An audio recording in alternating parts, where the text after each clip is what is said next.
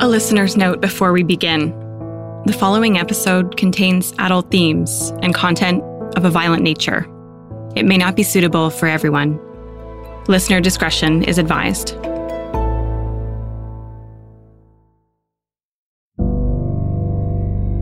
On April 19th, 2020, at 10:25 a.m., a sedan pulls over in the parking lot of Mi'kma'ki Trading Post, just on the outskirts of Truro, Nova Scotia. The store in Millbrook First Nation is closed, but a surveillance camera is recording. The images capture what look like an RCMP cruiser. It has a black push bar on the front and decals on the sides. The vehicle pulls off the road and comes to a complete stop parallel to the street. The driver steps out wearing a baseball cap that partially shields his face from the April sunshine. He's standing on the same road as an RCMP detachment, less than half a kilometer away, he pulls off a jacket and a fluorescent yellow vest from over top of his RCMP issued shirt. He looks around a few times, but he doesn't seem to be in a hurry. After untangling the jacket, he straightens out the vest and pulls it on. Less than a minute passes before he's back in his car and drives away. Anyone who was watching might have thought he was a Mountie. Except that when he puts the vest back on, there's a handgun shoved down the back of his pants. There are too many stripes on the rear bumper of his vehicle, which doesn't appear to have a license plate on the back. This man is no police officer. He's the subject of a province wide search. A man who has killed 19 people in about 12 hours. A man who has about an hour left to live. I'm your host, Sarah Ritchie. This is 13 Hours Inside the Nova Scotia Massacre, Episode 11 Collision Course. The search for Gabriel Wortman was frantic on April 19th. The RCMP was trying to share information with the public, but what it actually shared was often either inaccurate or too late to be helpful. Not to mention, the RCMP was only using Twitter to tell people what was going on. At 10:23 a.m., the RCMP called Truro Police Dispatch these calls had become more frequent as the morning wore on. We got access to the call logs through a Freedom of Information request. The RCMP let Truro police know that the gunman had possibly left some victims in Debert, only 22 kilometers to the west. And now they warned Truro the gunman might be headed their way. Dispatch called Truro Police Constable Jason Reeves at 10:30 a.m. to update him. Here's part of the transcript from that call. The dispatcher said someone texted them to say the shooter was in an RCMP uniform. Then they said, quote, "So, I have a feeling that officer's not in good shape. If he has an RCMP car and uniform, where's the original officer?" End quote. Reeves replied, Well, we're thinking maybe this guy had this planned and may have had all of this stuff created, right? Dispatcher, my God, this is nuts. Reeves, yeah, it's fucking crazy. I can't believe they haven't got him yet. Seven minutes later, at 1037, the RCMP called again to ask Truro police to lock down the town. The caller said it was a request from a staff sergeant. The call logs show the RCMP member said, quote, he could head that way, he could head to Pictou, but we're not certain, so requesting that you shut it down. End quote. The RCMP officer on the call also said they weren't certain what kind of car the gunman was driving, he could be in the mock cruiser or a different white vehicle. The gunman owned a white Ford truck. Police have told us that it was found burned in Portapique. He and his partner also owned a white Mercedes, which was at their home in Dartmouth. It's not clear which vehicle the RCMP were looking for, but the member on the call said the white vehicle hadn't been found yet, and a similar one was seen in Glenholme from a helicopter. The RCMP officer told Truro police they didn't know if the gunman was in uniform. They said when he showed up at a home in Glenholme, the 911 caller didn't mention anything about a uniform. This contradicts what police had learned hours earlier. They sent be on the lookout notices to all police officers, and they tweeted to tell the public the gunman may be wearing a police uniform and driving what looked like a real police car. And in the last episode, we told you that two RCMP officers were so convinced of this, they shot at someone at a fire hall who was dressed similarly and standing next to a police car. The RCMP wanted Truro police to set up roadblocks to stop the gunman at 1037, but they were too late. He drove through town 20 minutes before. Kristen Syliboy was working at a gas bar her family runs in Millbrook, just down the road from the trading post where the gunman stopped. Well, I was panicked. I was panicked and I was scared because the anxiety was already extremely high because I want to keep my staff protected during this coronavirus. So we're already on edge and being extra diligent about things. As word of the tragedy spread, so did fear. Kristen doesn't have Twitter, but she heard about the shootings through friends. My best friend, her brother, is an RCMP officer, and he had texted her and he said, There's a crazy person out there shooting people. Stay indoors, go downstairs. So she texted she texted me, and then my girlfriend in Halifax texted me because she had heard about what was going on. So I contacted my parents, and my parents made the decision as a as a team. We decided that it would be best to close, and we closed at 10:40 a.m. And I'm grateful because my father was working, and if my father hadn't, if that man had pulled into the gas bar, my father wouldn't have hesitated to go outside to check to see if he needed some help or if he needed anything. When they closed up shop, they had no idea the gunman had already driven right by 15 minutes before. And his disguise as an RCMP member was about to put more people in danger. At 10:32 a.m., according to surveillance images released by the RCMP, the gunman drove by a gas station in the community of Brookfield, that's about a nine minute drive away from where he stopped in Millbrook. These timestamps tell us he was traveling directly south on Highway 2. It's believed his destination was in the Halifax area. Police say he told his common law partner the night before, when the rampage started, that he was going to Dartmouth, where he owned a home and a business. But he never got there. Constable Chad Morrison was working out of the RCMP detachment in Enfield on April 19th. That's about 35 kilometers north of Halifax. We found out part of what happened to Chad after reading the court documents filed by the RCMP. Chad arranged to meet with Constable Heidi Stevenson that morning.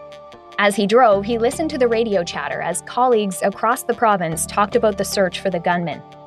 Both Chad and Heidi were working alone in their own marked vehicles. They planned to meet on the side of the road, something that RCMP say is a normal practice for officers in rural detachments. The meetup spot was just south of a wildlife park in Shubenacadie. That's a town about halfway between Halifax and Truro. We have a map of the area on our website so you can have a look because the geography here is a little bit confusing. Chad got there at around 10:49 a.m. He parked his SUV and waited near a T-shaped intersection where Highway 2 runs north south and it intersects Highway 224 from the east. We read a summary of what Chad told other police officers after the shooting spree. He told them he saw a marked cruiser, a Ford Taurus, a few hundred meters away. He wondered if it was the gunman, so he got on his radio and asked who was driving toward him. And Heidi responded that it was her.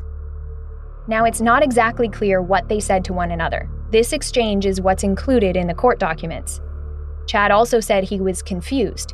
He told police that according to the radio chatter, other officers seemed to be saying the gunman was in Brookfield, about 22 kilometers north of where he was. As that cruiser came closer, Chad saw that it had a black push bar on the front. Most RCMP vehicles in Nova Scotia don't have one. But there was nothing else different about this car that he could see that would draw suspicion. It was even driving at a normal speed. And knowing that Heidi was close by, he said, he relaxed. Chad pulled his SUV forward onto Highway 224 near the stop sign so they'd be able to talk. The oncoming car turned left onto Highway 224, so their driver side doors were side by side. And that's when Chad realized the driver wasn't Heidi. It was Gabriel Wortman. He recognized the gunman from the picture he saw on a Be on the Lookout notice. Chad said that at first the gunman looked melancholy, but then his expression turned. He raised a silver handgun, stuck it out the window, and started shooting. Wortman fired his gun three or four times in a row, and Chad floored it, according to the court documents.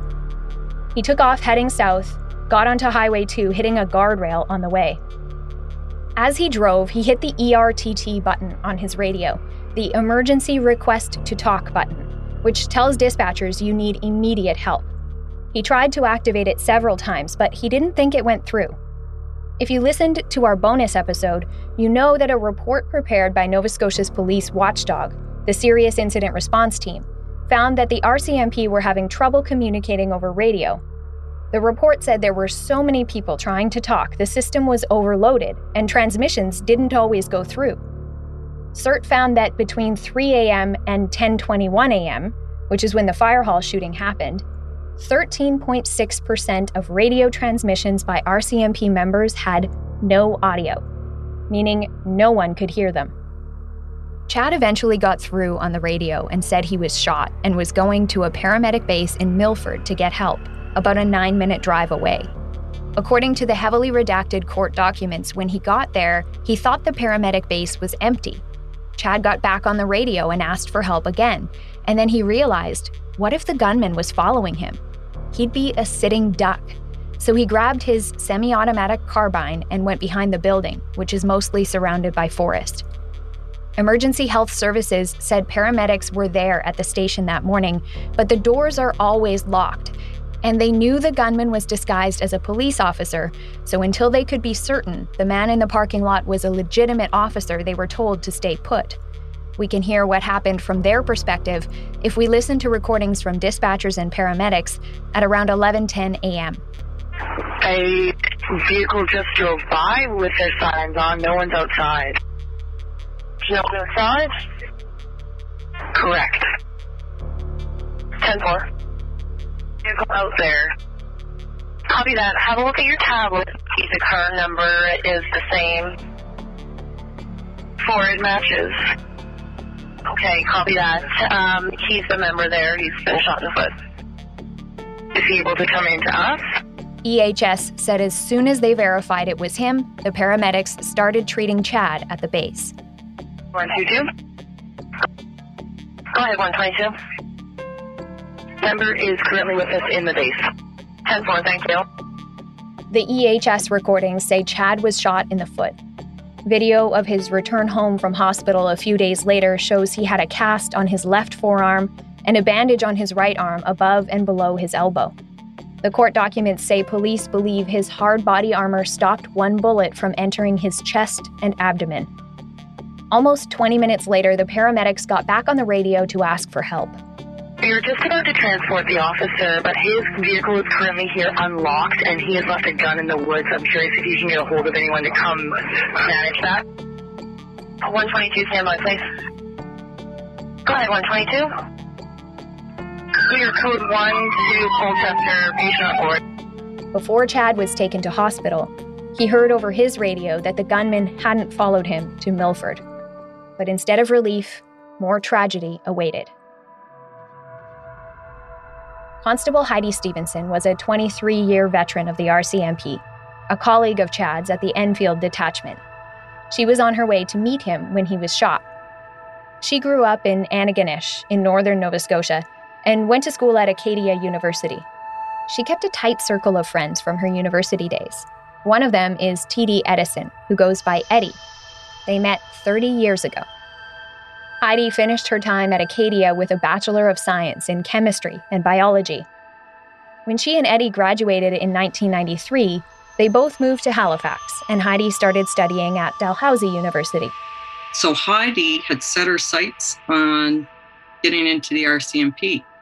So she was taking some courses at Dal as well and playing rugby, which she started at Acadia. She had a setback when she tore her ACL and needed surgery, but Eddie said that wasn't going to get in her way. Heidi was determined to meet the physical requirements to join the force. And so she was rehabbing and working out and playing rugby and doing her courses, but she was uh, just heads down, flat out, all the time, working on her fitness and everything like that. She was focused on getting into the RCMP. And she was successful. She graduated in February 1996 from Depot, the RCMP's training academy in Regina, Saskatchewan. A year later, in 1997, she became a high school liaison officer in Dartmouth. And that's where she met a teacher named Dean Stevenson. They got married, and over the years, they had two children, Connor and Ava. Heidi's career with the RCMP is emblematic of how the force works. Everyone gets the same basic training, but careers can take a lot of different paths. For Heidi, that included time with the Musical Ride, a group of 32 officers who tour the country and the world performing drills on horseback. It's meant to promote the RCMP's image, build positive relationships, and help with recruitment. She also worked as a drug recognition expert, which meant testifying in court cases, and in general duty and community policing. Heidi was pretty well known here in Halifax because of her time as the force's public information officer, meaning she was the one speaking with the media, and her face was often in the news. 1997 was a big year for Heidi, and it was an important year for her friend Eddie, too, because that's when she came out as gay. She remembers being nervous to tell people, including Heidi. Oh, yeah. You know how I uh, discovered, uh, you know, that I, it was the Ellen coming out show.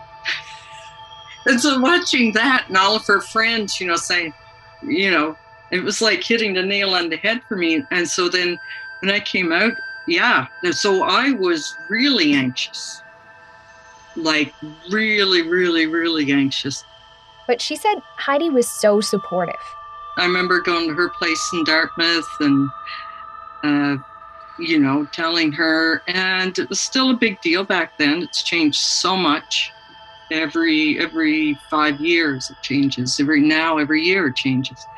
But back then it was a really big deal, and um, Heidi didn't even blink. You know, it was uh, yeah, she uh, was so accepting of differences. Eddie said that's what made Heidi so good at her job. She was professional and wise without being overbearing or righteous. She had a high capacity to understand the subtleties in life. She had a really good background, but yet all of her experience, she was able to empathize and sympathize with people who lived completely different lives, completely different backgrounds, and who were on the other side of the law. Heidi passed along her drive and dedication to the teen girls she coached in high school rugby. The sport meant a lot to her. That's something that really changed Heidi, you know, brought out that a, a kind of confidence that nothing else can in you.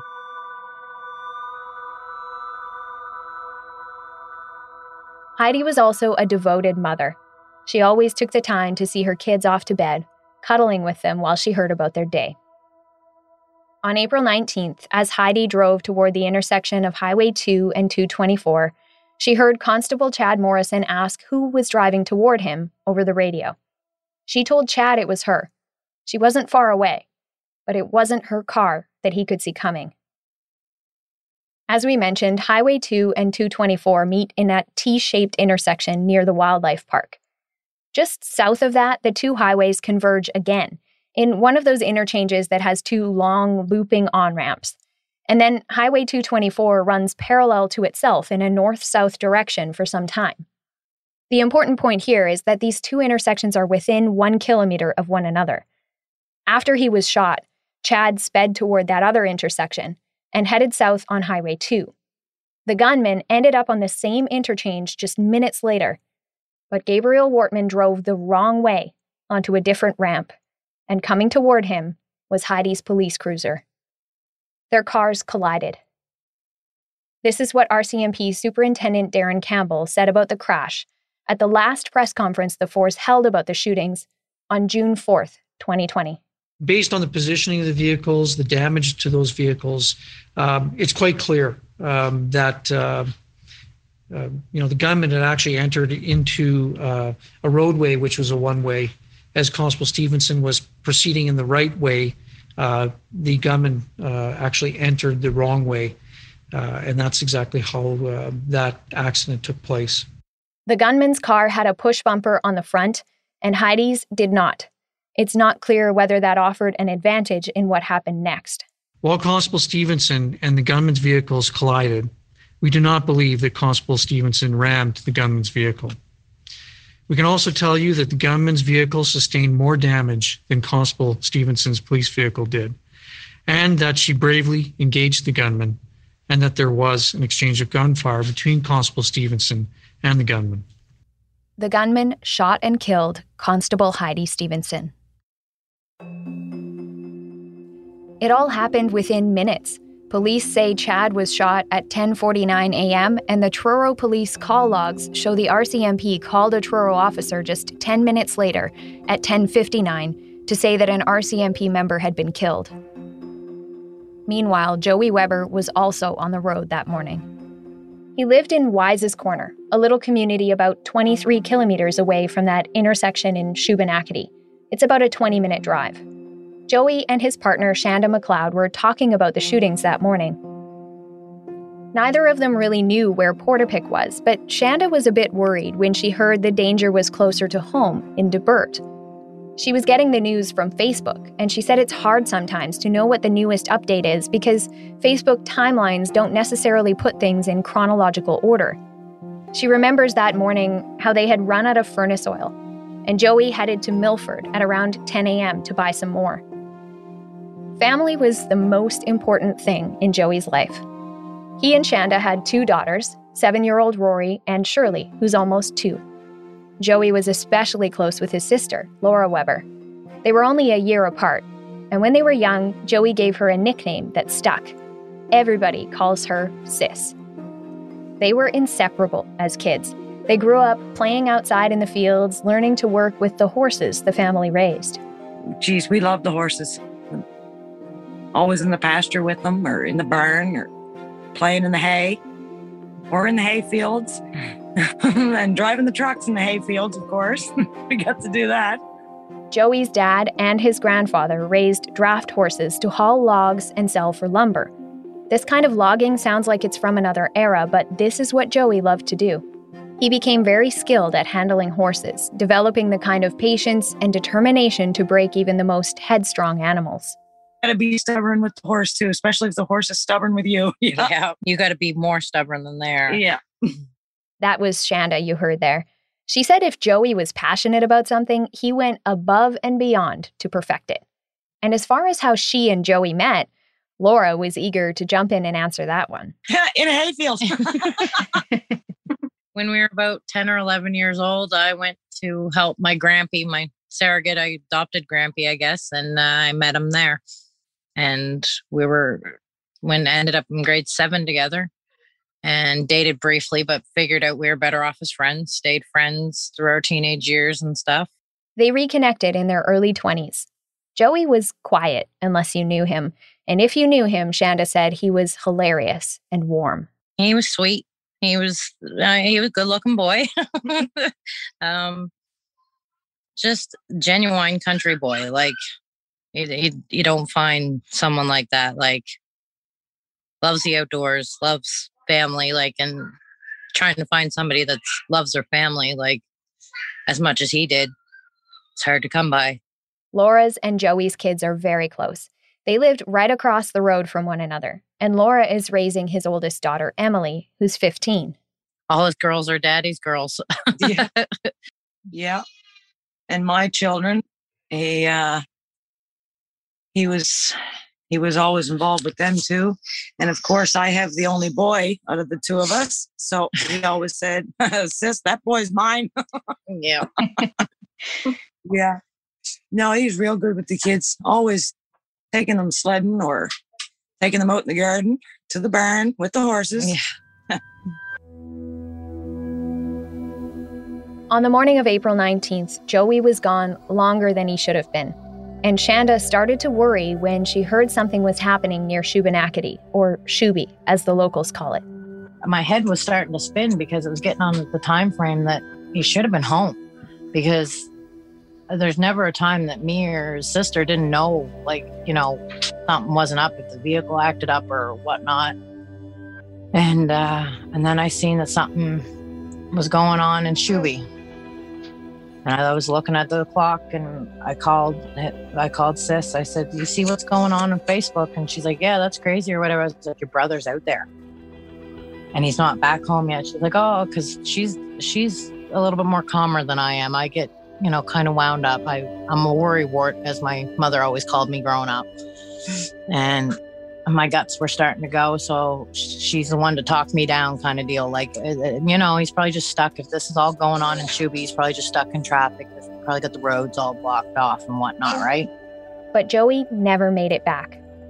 His family later learned he stopped his SUV on his way home at the site of a car crash between what looked like two RCMP officers.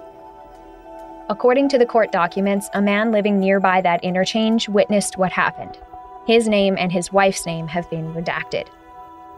The documents say he told police that at first he thought the popping sound he was hearing was wind tearing the siding loose. When he looked outside, he saw a bald guy shooting. He told police the Mountie was already laying on the ground just outside her car door.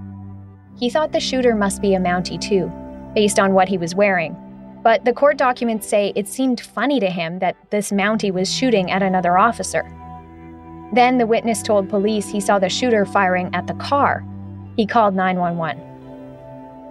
Through the course of a class action lawsuit that's been filed by the families against the RCMP and the province of Nova Scotia, we know that Joey was ordered into the gunman's car and shot. The witness said the gunman took things from his car, put them into Joey's SUV. Then he opened the trunk of that mock cruiser, and within seconds, it was smoking. The gunman's fake cruiser and Heidi's real one were left to burn.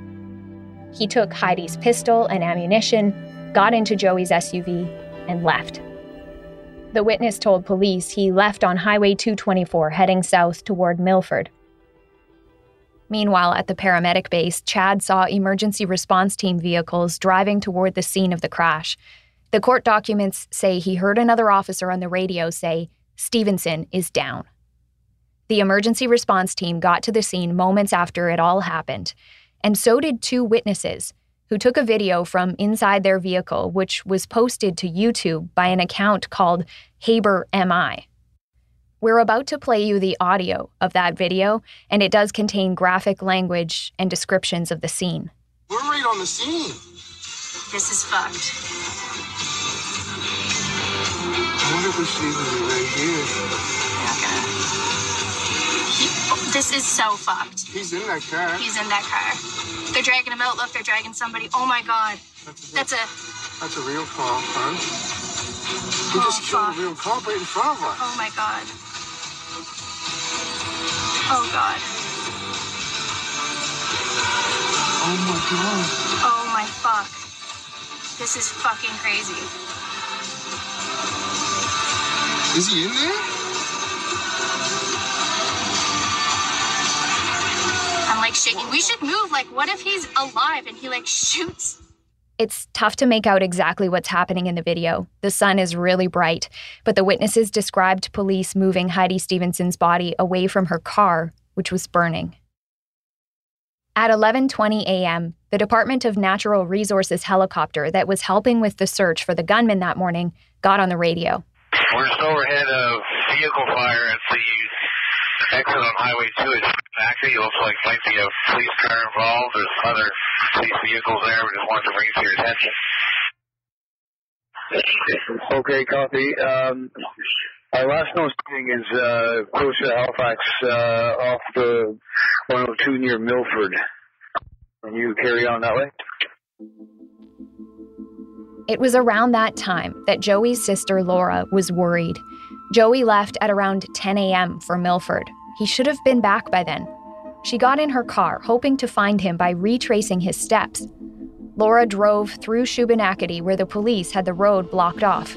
She asked the RCMP if they knew whether Joey was there. She described his truck and what he was wearing, but they didn't tell her anything. At 11:04 and 11:06 a.m., the RCMP tweeted that the gunman was in the Brookfield area. The first tweet said he was driving the mock RCMP cruiser, driving southbound on Highway 102, the main highway to Halifax. Two minutes later, police said he was now in a small silver Chevrolet SUV, heading south on Highway 102, away from the Brookfield area. Except none of that is accurate. The gunman wasn't near Brookfield. He wasn't on Highway 102. He wasn't even driving that vehicle. Yeah, they had the make and model all wrong on the vehicle from the get go. Shanda said Joey was driving a silver Ford Escape that belonged to her mom.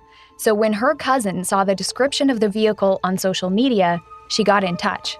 Uh, she said, what's your mother's rig? I said, a Ford Escape. She said, oh, okay, because they're saying he's in a Chevy Tracker. And I was like, oh, okay. And But my guts were still going by that time because he was supposed to be home and stuff, right? Shanda's mom's vehicle was a 2007 Ford Escape. We've obtained surveillance images that show Joey with the vehicle at the gas station in Milford where he bought fuel that morning. We asked an automotive expert named David Giles to independently identify the vehicle in the images. He's a Red Seal certified technician, and David said it was a Ford Escape, likely a 2007 model, definitely not a Chevy in those photos. And yet police tweeted multiple times that the gunman was driving a Chevy. At 11:24 a.m., they tweeted that the quote confirmed suspect vehicle, end quote, was a silver Chevrolet Tracker last seen in Milford. We asked the RCMP about this discrepancy, but the force refused to answer our questions. So, despite the false hope after the mix up with the vehicle, Shanda was still worried. Like many families we've spoken to about this story, the Webbers waited for hours for confirmation or official word of what happened to Joey, even though they knew something was wrong. Laura called her dad, and he came to that intersection in Shubenacadie, too. So dad went to the other side where they had the road blocked off, and he he wouldn't leave them alone on that side, and I wouldn't leave them alone on the other side because we knew that Joey should have been home, and that was his route home. As the hours passed by, Joey's family did their best to figure out what happened. They checked a bank account and saw that he bought oil, but nothing after that. A friend was able to check out the surveillance video at the gas station he visited in Milford, so they knew he stopped there at 10:38 a.m. I called every hospital, Dartmouth, Halifax, Truro. I even went to Truro, even though I knew already in my head that he was in Shuey. She just didn't want to believe it. I just didn't want to believe it. But I even drove to Truro and went in and asked for him mm-hmm. because I was told that somebody was uh, taken there. And later I found out it was uh, Morrison Chad, the constable. Yeah. About eight hours after Joey left home, police notified his family that he had been killed. Yeah, they went to dad first, so I'm going to say at least six. Yeah, after six o'clock, they come and told us that they were, they were, they was were not uh, hundred percent sure it was Joey, but they were pretty sure it was Joey. Shanda said what police didn't mention that night was that Joey's body was still in the burned out mock police cruiser when they took it to be processed for evidence on the back of a trailer. She wasn't exactly sure who told her family that, but word gets around fast in a small community. And when the family met with police for the first time after the shooting, several weeks later, Shanda said Joey's father, Tom, confronted the RCMP with that information. And Tom kind of said to them, uh, so tell me why you towed my son in that cruiser instead of, you know, having some dignity kind of deal, right? Mm. And they all kind of clammed up, like people were loosening their ties and sitting up and like, uh, uh, uh, kind of, they stammered a lot. So it's an indignity his family has trouble understanding. On April 19th, Heidi Stevenson was the first and only victim named by the RCMP in a press conference. The force's assistant commissioner in Nova Scotia, Lee Bergerman, told us about her death. Today is a devastating day for Nova Scotia, and it will remain etched in the minds of many for years to come. What has unfolded overnight and into this morning is incomprehensible, and many families are experiencing the loss of a loved one. That includes our own RCMP family. It's with tremendous sadness that I share with you that we have lost Constable Heidi Stevenson, a 20 year, 23 year veteran of the force who was killed this morning while responding to an active shooter incident. Heidi answered the call of duty and lost her life while protecting those she served. The RCMP met with Heidi's family that Sunday afternoon. That's a contrast to how the other families found out about their loved ones' deaths. John Zahl and Joanne Thomas's family say they learned their house had burned to the ground Saturday night when they saw video of the property on our newscast the next evening.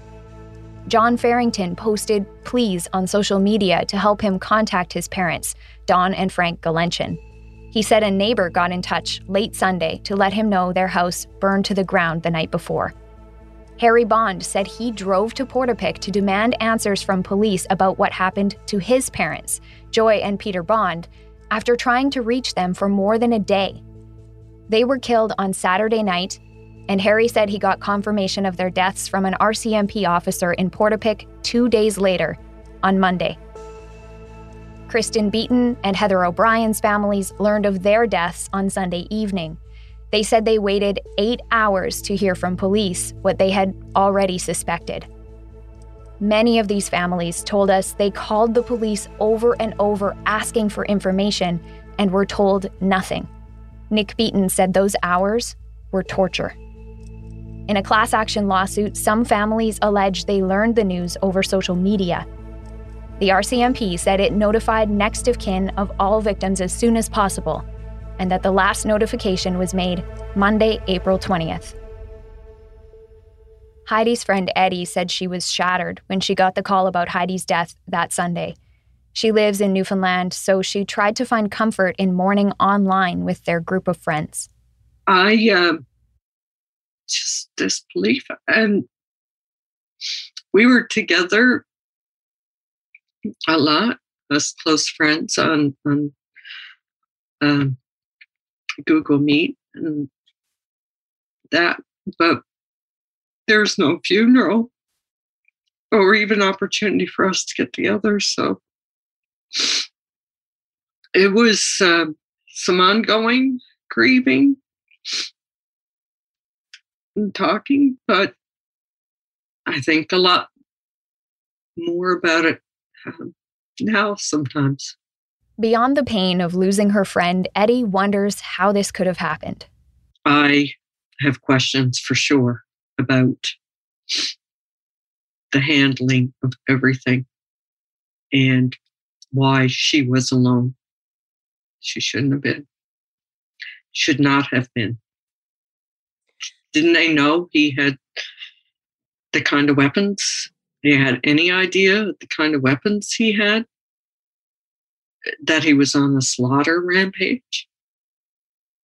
At that point, no officer should have been alone because the RCMP had already lost, what, four in Moncton? And before that, in Alberta.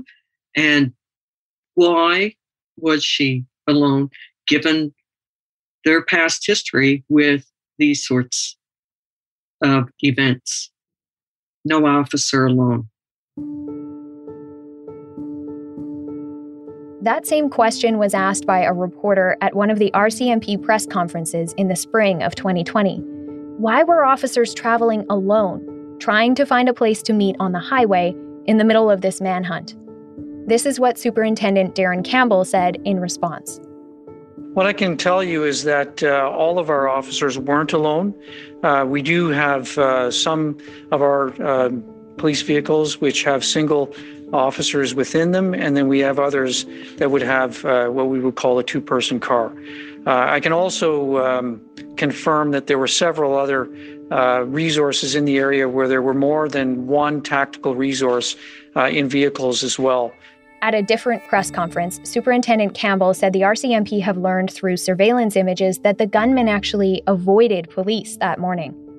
He said the gunman's disguise as a police officer gave him an advantage. I don't think it's difficult for non police uh, personnel or the public to understand that it would obviously complicate things. You know, I. I've been a police officer for almost 30 years now, and I can't imagine any more uh, horrific uh, set of circumstances uh, when you're trying to search for someone that looks like you.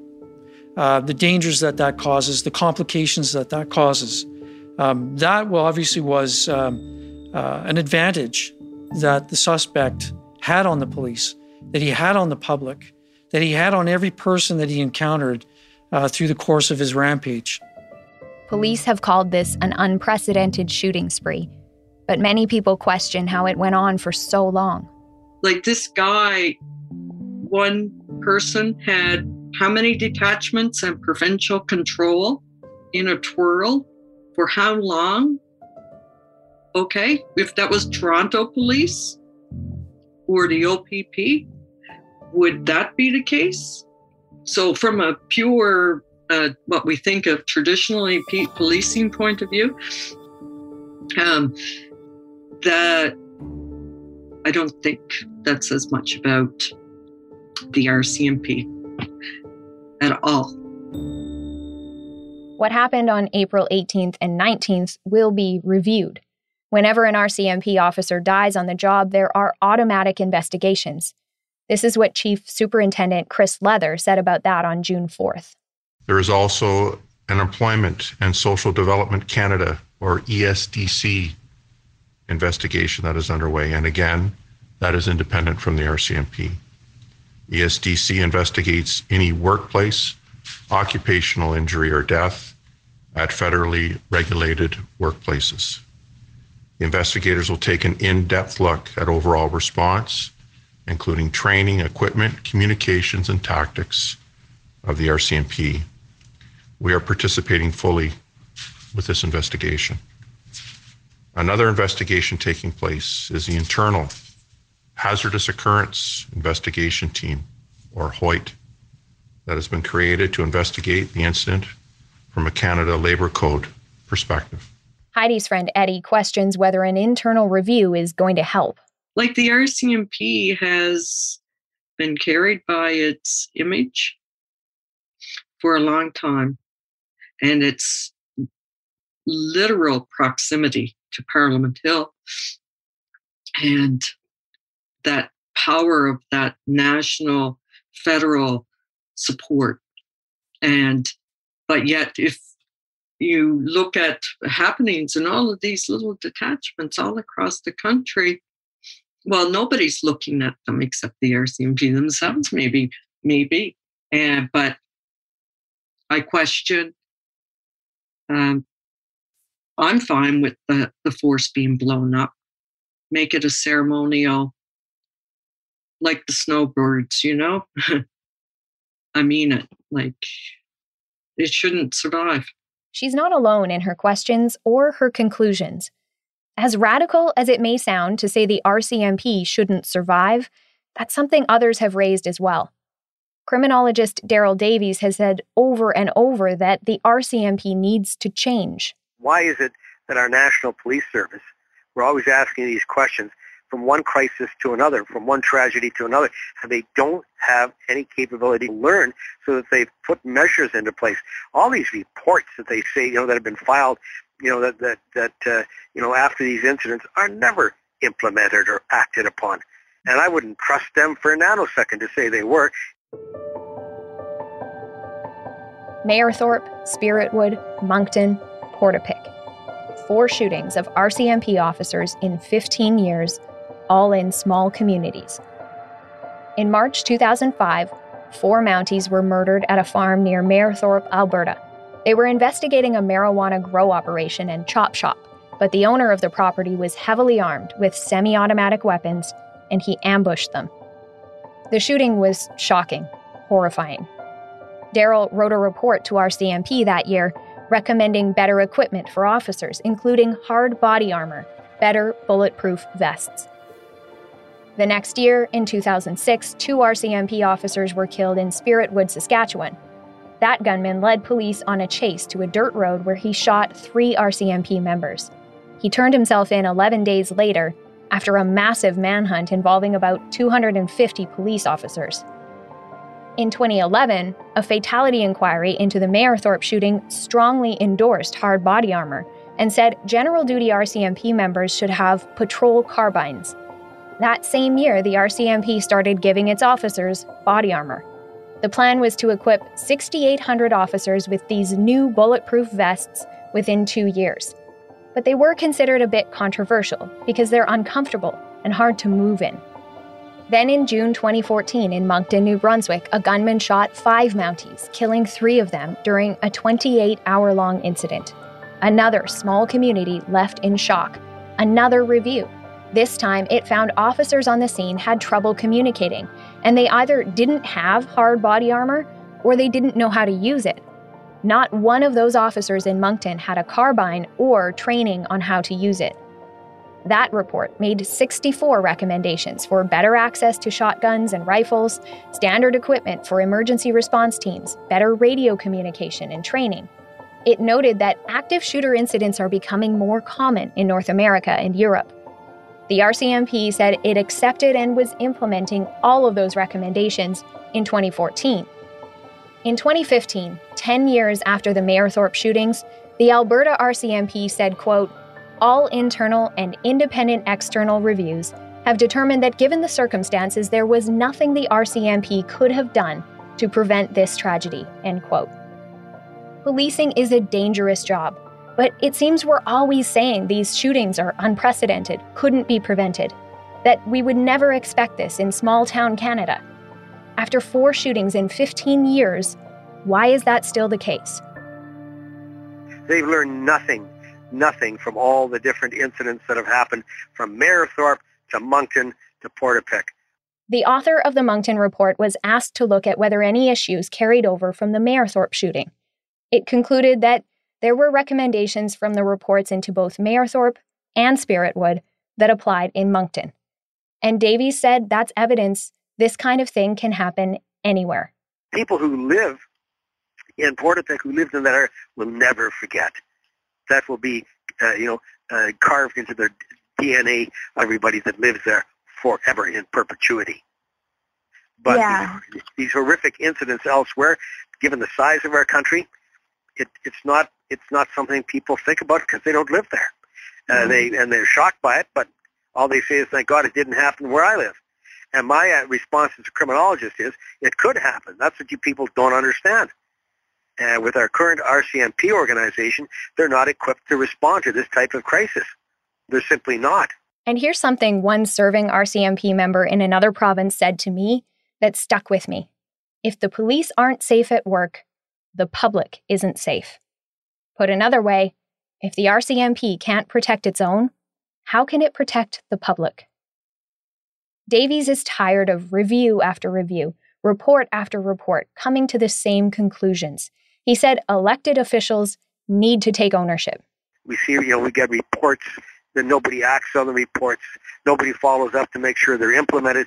Nobody seems to give a damn after a while. And government, in particular, the politicians just sit on their behinds, say nothing, do nothing, and then these crises happen, and then they come out with some ridiculous, you know, well, we'll ban another firearm, or we'll, you know, I mean, it it it is exactly, you, you know, it's what government does best, and that's cover, you know, cover them, cover their asses.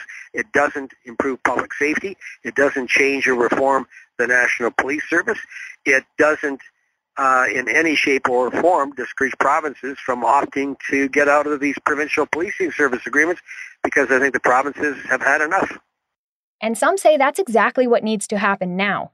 Provinces and municipalities need to end their contracts with the RCMP and create their own police forces. When Gary Clement retired from the RCMP in 2007, he held one of its top positions. He calls himself a proud former Mountie.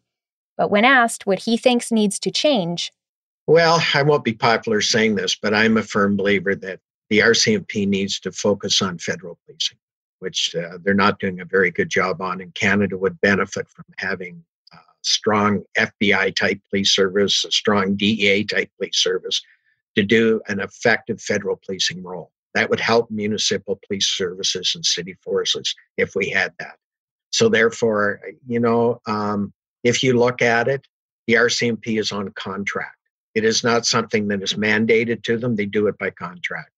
I think it's long overdue. I mean, it was a great system when I probably joined in the 70s, um, but I think they've outgrown that today. Municipalities have outgrown that today. They need their local police service focusing on their local issues with management reporting to the council uh, or a police service board for that area and not being guided by headquarters policies in Ottawa. So I, I guess if I was sitting on the board, sadly, I think it's time that RCMP get out of contract policing. Christian Leuprecht has also been advocating for change for years. He's a public safety and policing expert with the Royal Military College in Kingston, Ontario. In 2017, he authored a paper for the Macdonald Laurier Institute titled Force 2.0 Fixing the Governance, Leadership, and Structure of the RCMP. Essentially, he said, the RCMP needs to figure out what it's trying to be. I think you can make the argument that the RCMP, um, with all the mandates that it has, um, is an entity that is too large for its own good and that is almost impossible to manage and to govern in the current arrangement that it has. And so, what we have in the end is an organization that's a bit of a jack of all trades and a master of none. You see, the RCMP serves a lot of vastly different functions. It's a national police force, but it's also not.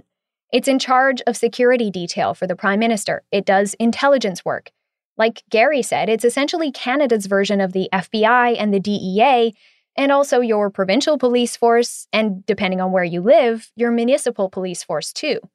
And Christian argues the RCMP expertise is being stretched too thin, and so is the manpower. Um, and that works when you're, I think, doing uh, everyday sort of policing things. But when the organization is pushed to the limits, is pushed to the brink in terms of very difficult uh, and challenging investigations or responses, uh, that's when we see the organization really strained um, at the limits because uh, it has, as a result of these many different tasks, um, a, a whole series of generalists, uh, but can often be missing some of the um, expertise that is required to uh, respond to um, some of the rarer, but um, in policing, most challenging situations uh, that you face in law enforcement.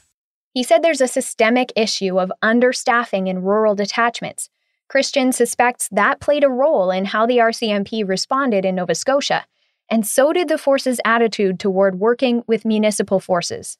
Um, and so it means, for instance, we're not optimizing uh, for a community response, such as an active shooter situation, um, because apparently working with other local municipal forces, such as Truro, uh, is not a priority or is not a, uh, an, an, an, institutional arrangement that the RCMP has in place.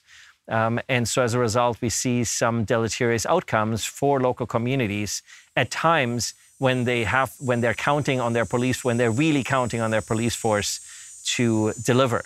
In Nova Scotia, like many other provinces, the RCMP is the provincial policing service.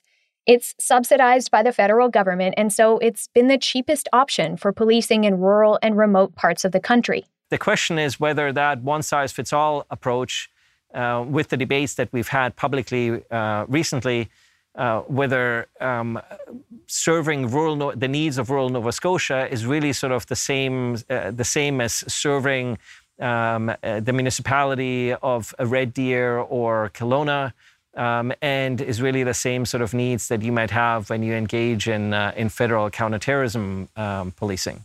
And so I think what gets lost is some of the um, s- some of the nuances of local and community policing in this one size fits all approach. What's really interesting to me is that Council in Colchester County, the municipal government for the area that includes Portapique and Debert and Onslow, asked for a review of policing services more than a year before the shooting spree. Uh, Truro Town Police uh, Chief Dave MacNeil and his entourage came in and gave a, a presentation on policing Colchester County. So uh, that's this has been going an ongoing topic around council table for a long time. That's Colchester councillor Mike Gregory, who's also a retired RCMP member. He said the presentation from Truro Police was interesting and he thought it might be a good idea. But the county is covered under a provincial contract with the RCMP, and council isn't even sure what would have to happen next if they wanted Truro Police to take over. Christian said it's not a simple process and it won't come cheap. Sure, you could go to Truro, for instance, and contract for policing, but that'll incur a substantially higher cost precisely because the RCMP artificially underprices its services um, by virtue of uh, the province only having to pay 70 cents on the dollar.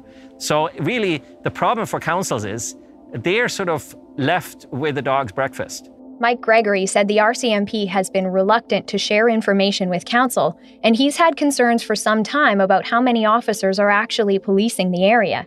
We're paying for X number of police officers, and and they're uh, now they may have a full complement today, but there have been times that there have not there has not been a full complement of police officers because of uh, stress leave, maternity leave, uh, courses, uh, sick leave, and whatever. Mike said it would be a hard pill for him to swallow, losing the RCMP in small communities like his. But he said policing in rural Nova Scotia is not what it used to be.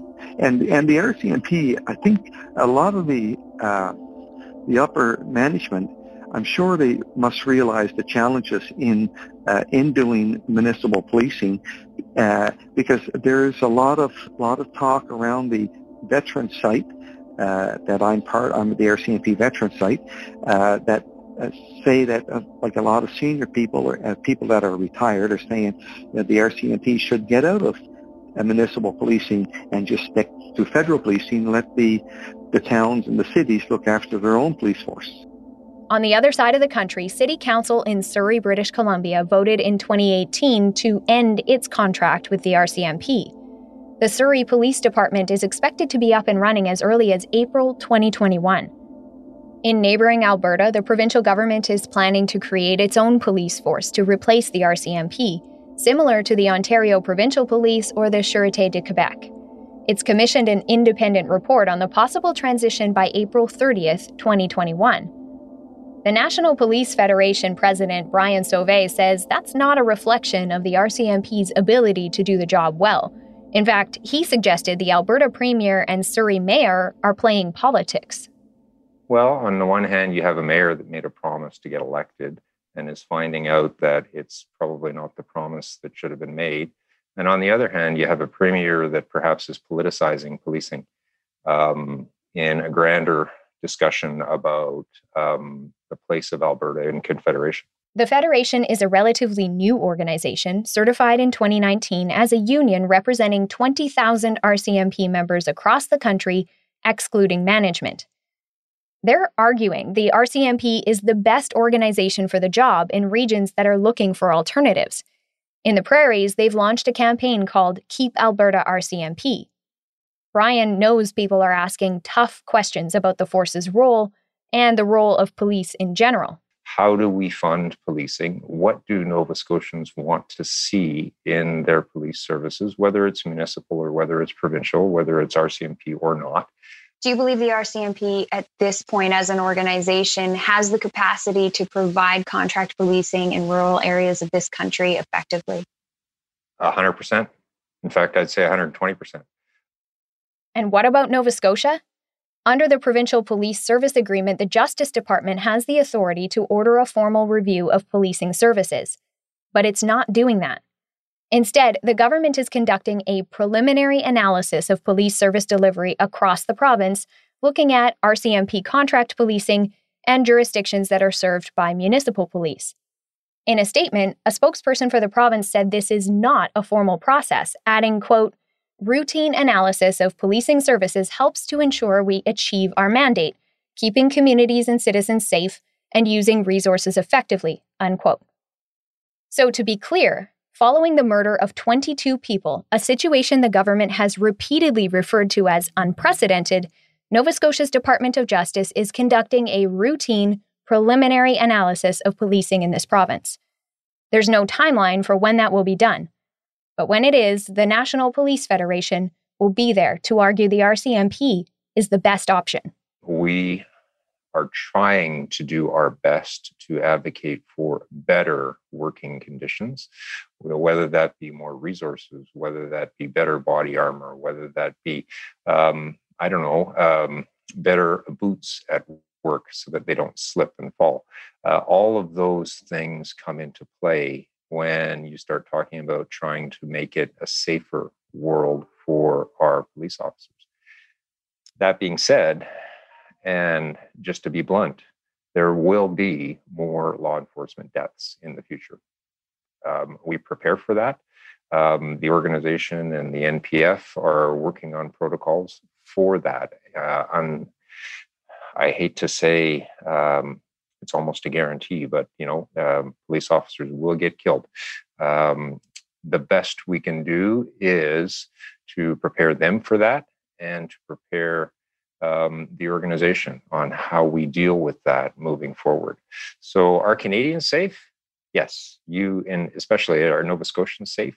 Yes. You have almost a thousand dedicated professional members who have experienced a massive tragedy, just like Nova Scotians and Canadians, and worldwide attention was drawn to their um, probably unwanted worldwide attention.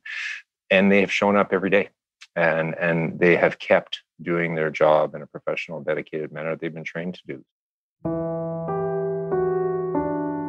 This is of little comfort to Constable Heidi Stevenson's friend, Eddie. From her perspective, Heidi was not safe on the morning of April 19th as she drove toward a gunman who'd been murdering people for more than 12 hours. To me, the irony is she is everything that the RCMP should be. And she is the one who is lost. And then as we look at everything else that's happened with the RCMP, it's such an irony that it was this symbol of, of everything good that was lost. Laura Webber and Shanda McLeod are still struggling to make sense of their loss, too. They said the days after April 19th were a blur. All they can remember is being on the phone with each other for hours on end. Yeah, I think uh, probably four o'clock in the morning for three or four nights in a row, just yeah. on the phone because with Shanda or Shanda with me because it just the closest thing to Joey we had. Three weeks later, in the middle of their grief, Shanda got some unexpected news. Yeah, I found out Mother's Day weekend that I was pregnant. I had just thought things had, you know, took a hiatus because of all the stress I was under and whatnot. And then I got to looking at dates and I called sis. I said, um, I might need a pregnancy test. And so she went and got one. And sure enough, and she came Christmas Day. Jolynn is her name. She's two months old now. The questions Joey's family are left with are the same as many other families we've spoken to. Why did it take the police so long to catch up with the gunman? Why weren't the roads blocked off? How did this go on for more than 13 hours? Shanda is focused on raising her daughters without the man who was her partner of almost 15 years. It's been tough, but I can hear Joey. I hear you gotta you gotta, you gotta, he called me mom. He said, you gotta do it, mom. You got, I can hear him. You just gotta do it for these girls. Just after 11 a.m., the gunman drove Joey Webber's SUV away from the scene of the crash. The 13 hour long rampage was nearly over.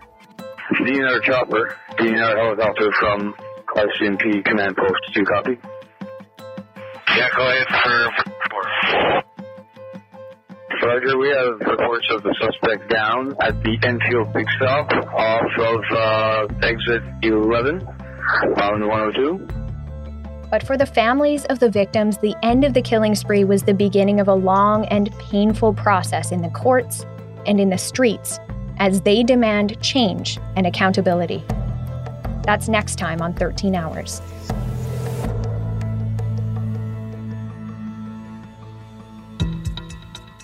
Thank you so much for joining us this week. 13 Hours Inside the Nova Scotia Massacre is written and produced by me, Sarah Ritchie, and Alex Kress. Our story producer is Dila Velasquez. Sound design and audio production by Rob Johnston. Editing assistance from Neil Benedict and Greg Schott. Additional reporting for this episode by Global News investigative reporter Brian Hill. Special thanks to Mike D'Souza, managing editor for the Global News investigative unit. I'd love to have you tell a friend about this podcast, and you can help me share these important stories by rating and reviewing 13 Hours on Apple Podcasts or wherever you listen. We have much more on our website, including articles, maps, and photos. All of that written and curated by Brian Hill, Alex Kress, and me. Just head to globalnews.ca slash 13 hours. You can also find us on Instagram at 13 Hours Podcast. If you have a question about this episode or series, please get in touch on social media or by email at 13hours at curiouscast.ca. I'd love to hear from you. Our contact information is in the show notes too. Thanks again for listening. Please join us next time.